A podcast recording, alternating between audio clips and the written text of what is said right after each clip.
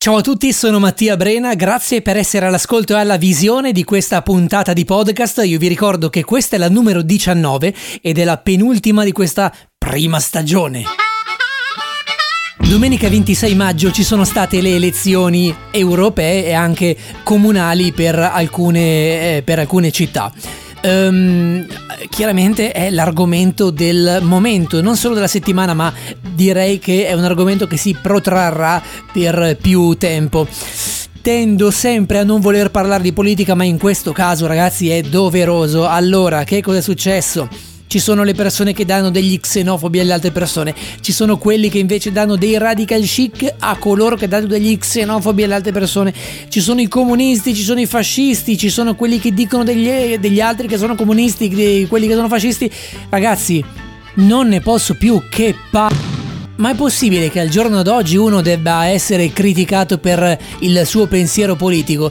È sufficiente andare a votare, il voto è segreto, non dire niente a nessuno, parlate piuttosto di quello che volete che la gente voti, non parlare male delle, dei voti delle altre persone, ma fatevi fare vostri. Anzi, sapete cosa vi dico?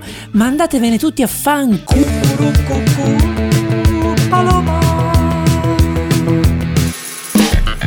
Signore e signori, è ufficiale, l'Organizzazione Mondiale della Sanità ha riconosciuto lo stress da lavoro, detto anche burnout.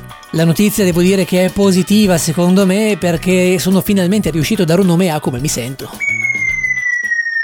Ho voluto approfondire l'argomento cercando di capire anche cosa pensano le altre persone, in particolar modo, lo sapete, il mondo di Twitter.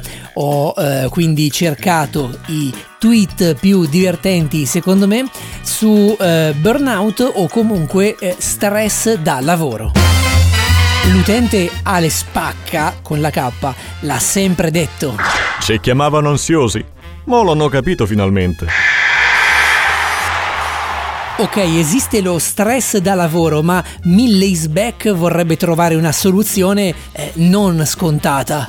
Devo trovare un modo per incanalare e eliminare lo stress da lavoro. Non ditemi yoga che vi sgozzo. Nick Kirillov, il suo tweet, è molto pragmatico. L'OMS riconosce come malattia lo stress da lavoro. Prossimo step, riconoscere come malattia direttamente il lavoro. Conciso è il tweet di Va tutto bene, che riassume la notizia in tre punti. Stress da lavoro. L'OMS riconosce i tre sintomi del burnout. 1. Non essere ministro dell'interno. 2. Non essere ministro...